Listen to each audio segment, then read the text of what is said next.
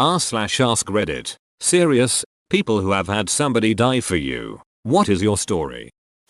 My brother jumped in front of his wife when a maniac was trying to run them over. My brother was killed on the 15th of November 2015 in Eugene, Oregon while on a weekend getaway. He and his wife had just finished breakfast and were walking back to their car to go back to the place they were staying. As they were crossing the road a man in a Toyota Highlander who had just beat his parents with a baseball bat, killing the father and permanently injuring his mother, decided to drive into my brother and his wife at full speed. According to the police reconstruction and witnesses, my brother put his body in front of his wife's and took the brunt of the impact. He was killed instantly and my brother's body slammed into his wife breaking nearly all her bones on the left side of her body. She lived. RIP Mark J. Sanford. A truly amazing man. Brother, friend, son, stepfather and husband.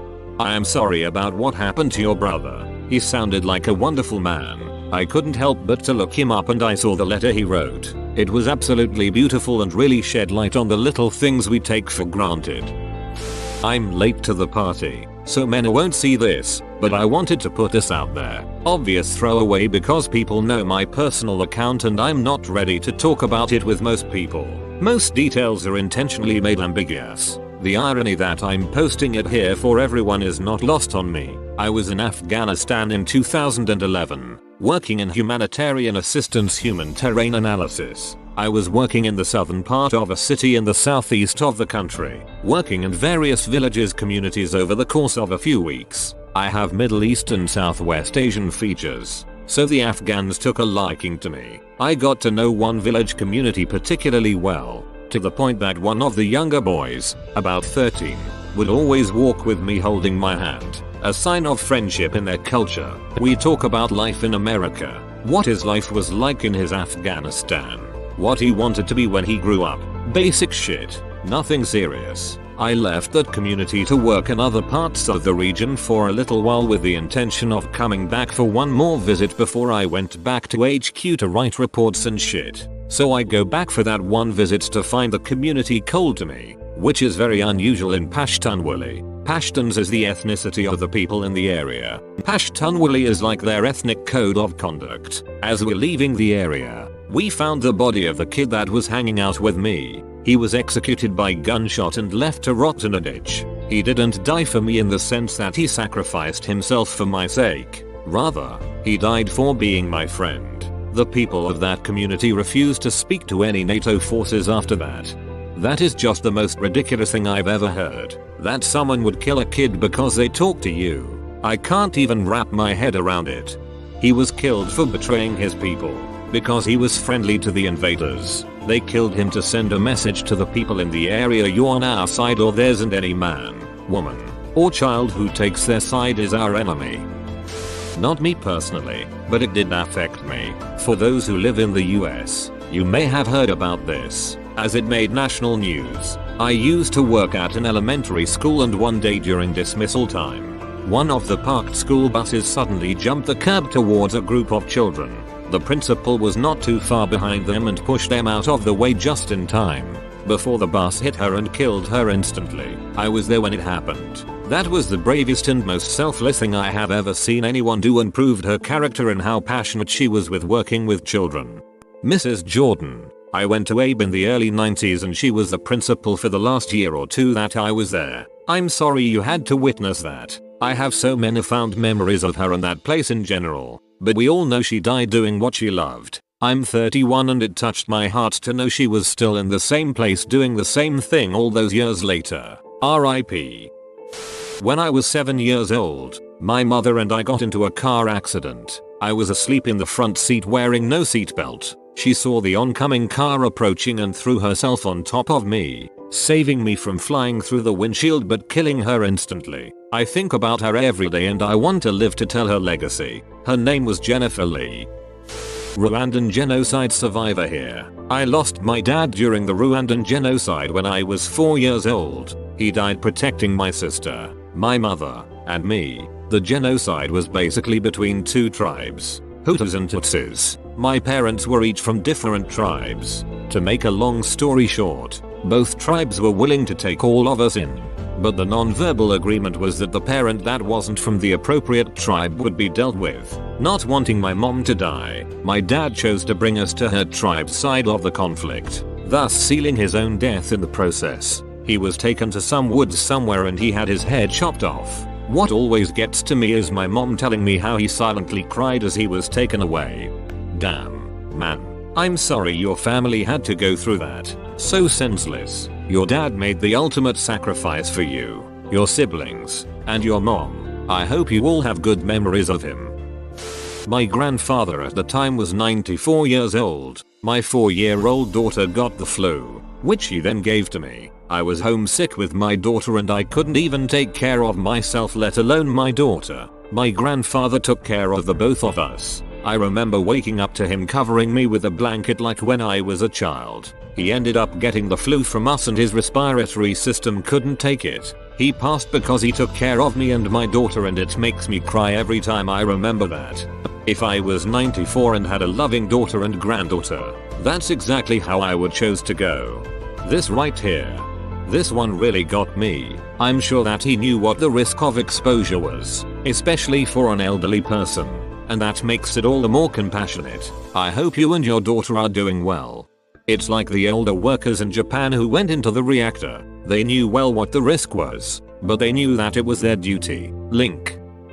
I tried to shorten this as best I could, but it's still crazy long I'm sorry. The 13th of October, 2011. My aunt and uncle invited me to come down with them for a wedding party they were having at their house in Logan for one of their friends. I accepted, packed my stuff to stay for a weekend, and got into their car. We were just chatting while driving through Logan Canyon from my house to theirs. It was nice because I hadn't really talked to them since I moved up there. Well all of a sudden I hear my aunt say, Steve, Steve. I look up and see a red truck right in front of us. It hits and I black out. I wake up in a lot of pain and everything smelt weird and I couldn't talk.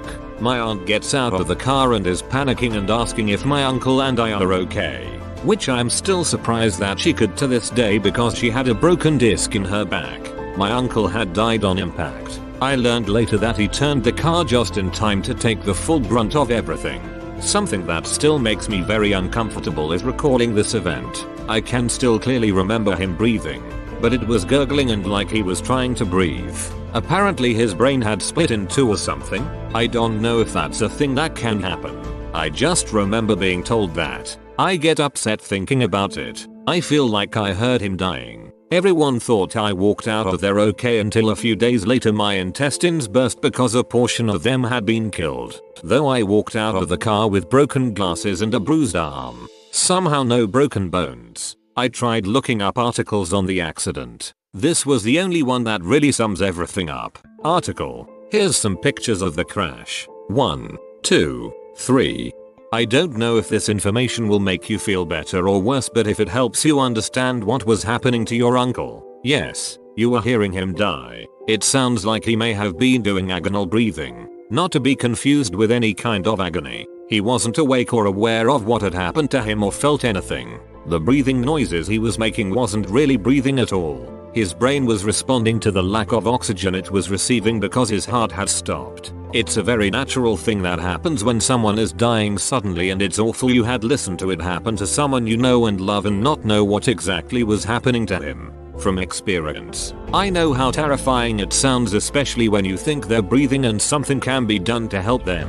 There was nothing anyone could have done to prevent him from dying and he was very brave to have maneuvered the car the way he did. I hope you can find some peace about what happened. Thank you for the information about this. I'd never really tried looking it up, but it does help knowing he didn't feel any of it.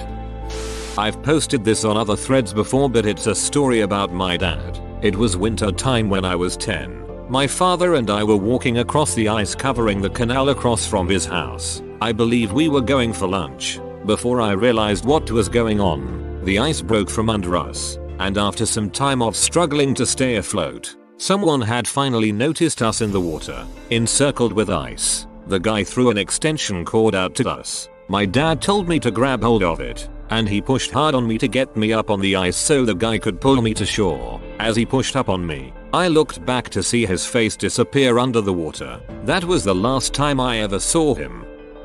I have been suicidal for a couple of months when I was 21. I guess it's always been there but some things in my life triggered it. I knew I didn't want to die, but something inside me was telling me it's the right choice and that no one really wanted me in their life. So I started to plan my suicide, without anyone knowing. Around that time, my sister-in-law got sick and passed away right on New Year's Eve, and suddenly I got two small children to care for. At first, I didn't know what to do. My plans were basically changed super fast. I didn't have time to think on what just happened. But these children changed me. I started to see that yes, I am worth something and needed nothing makes me cry so much than thinking of dying and leaving these kids with more death in their life. I don't know if it counts or not, but I was basically saved by these kids and their mom. You're still here. I feel like it counts. Don't underappreciate the value of your life to someone else. My mom almost did a couple years ago and I don't know what my life would be like now if she had taken hers. Sorry this is another not me, but when we were 7 my best friend's mom was at a bar not far from where we grew up. I guess a guy there was getting really rowdy and the management asked him to leave. As he was being kicked out he drunkenly yelled something along the lines of I'll come back and kill every person in this place. I don't think anyone took him seriously but later that night he returned with a gun and opened fire on the people in the bar. Her mom ushered some of her friends into the kitchen to hide. She got them all into a pantry but he came in and caught them.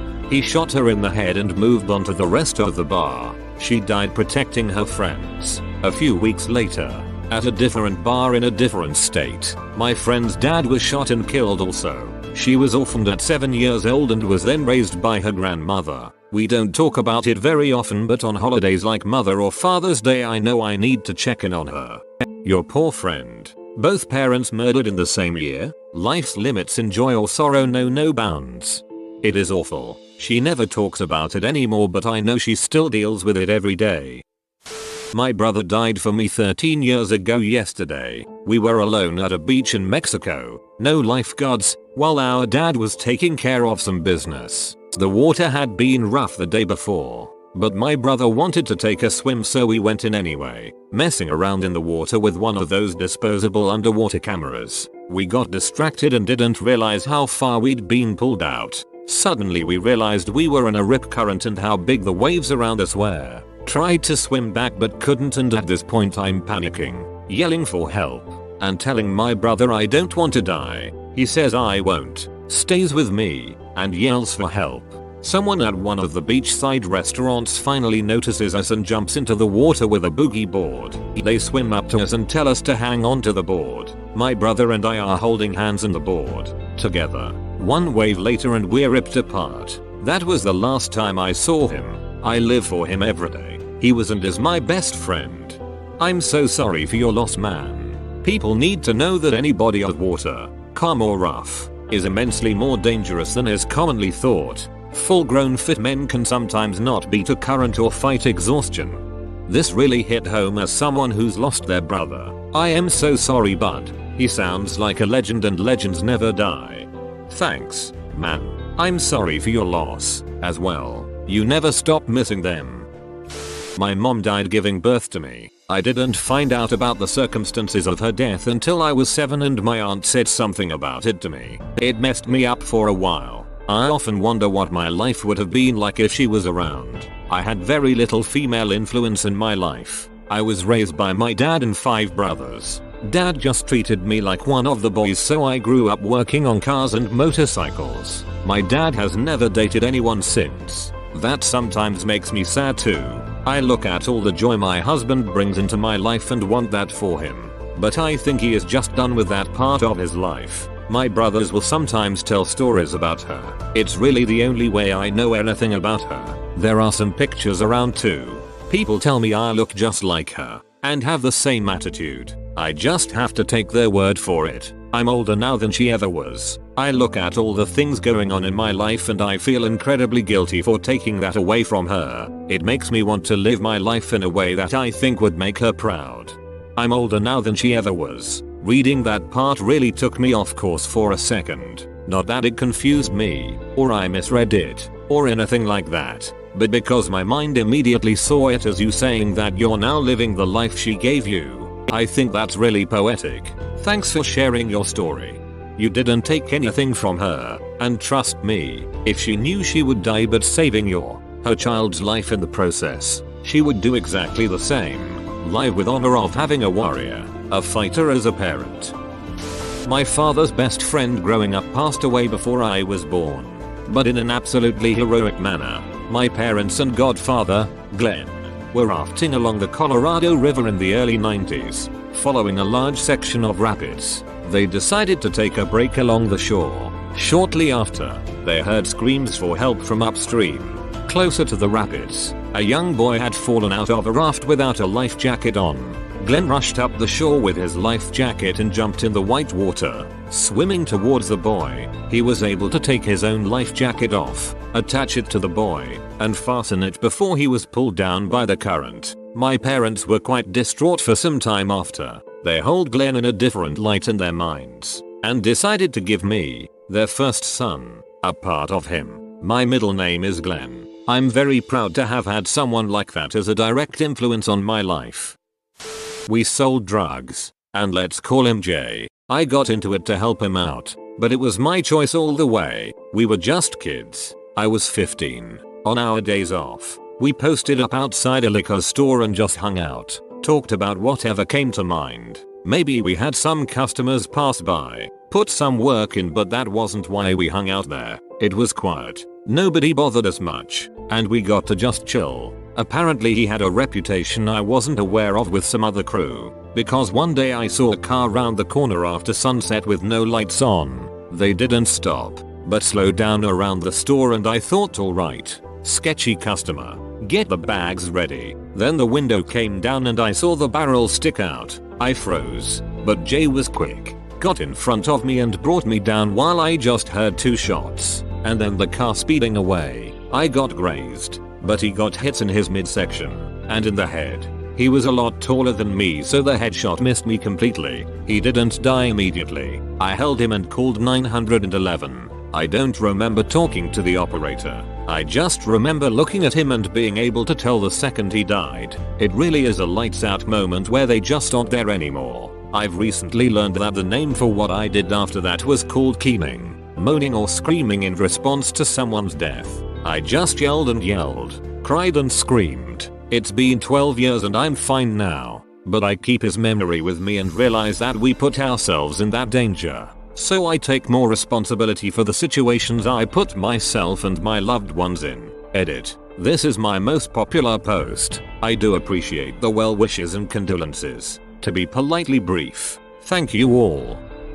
My English may be weird I am sorry. I don't know if this counts and I don't want to go into detail but my mother took me when I was 8 years old from Sinŭiju, North Korea with a refugee group to the north of the border of China and North Korea and fled to Thailand and then to South Korea. The important thing is that my family, father and my extended family still lived in Sinŭiju they did not want to leave due to fear of capture and fear of the United States propaganda, so my mother took it in her own hands. Most likely my family has perished for my mother and my actions. Edit my mother towards the end told me that longer we stay alive the bad memories that we have will slowly be replaced by new good memories we just have to stay alive. My mother has since passed away she became deranged and stressed that led to her death at an early age and I since moved to the United States after graduating at Seoul National University in English and Business International. Because of my family's sacrifice I can have a somewhat normal life but I can never forgive myself for my mother and my actions and I have never told anyone. I don't deserve this life but I have to live with it. Your mother risked everything to get you out and let you live a better life. You do not have anything to forgive yourself for. She made the choice to flee and you have now gone to uni and sounds like made a life for yourself. If anything I'd dare to say I think she'd be proud. During a strong earthquake my grandmother used her body to protect a 4 year old girl. A wall collapsed and fell on them. I'm told she broke her hip, an arm and her skull was open. She bled to death and passed from a heart attack. When they dug them out all she kept asking about was the little girl and saying she's fine. The little girl thankfully survived with a broken arm but couldn't understand what happened to my grandmother. He was a stranger. His death saved me and three others. The circumstance surrounding his death will never be completely known as mistakes were made during his medical care. At the time of his death, I had already been on an artificial heart for 11 months and was probably about 2 weeks from death myself. It had been a 3 year journey for me and my family. Getting listed for transplant and then sitting on that list was grueling. I was simply done. I received his heart on the 11th of January 2014. Although the recovery still goes on, I'm alive and enjoying my life. His name was for Tim, and I now know his family. That's beautiful. To those who are interested, you too can become an organ donor. Whoa, you made it to the end? You're a ducking beast. Thanks for watching mate. Make sure to smash that like button and subscribe for more high quality content.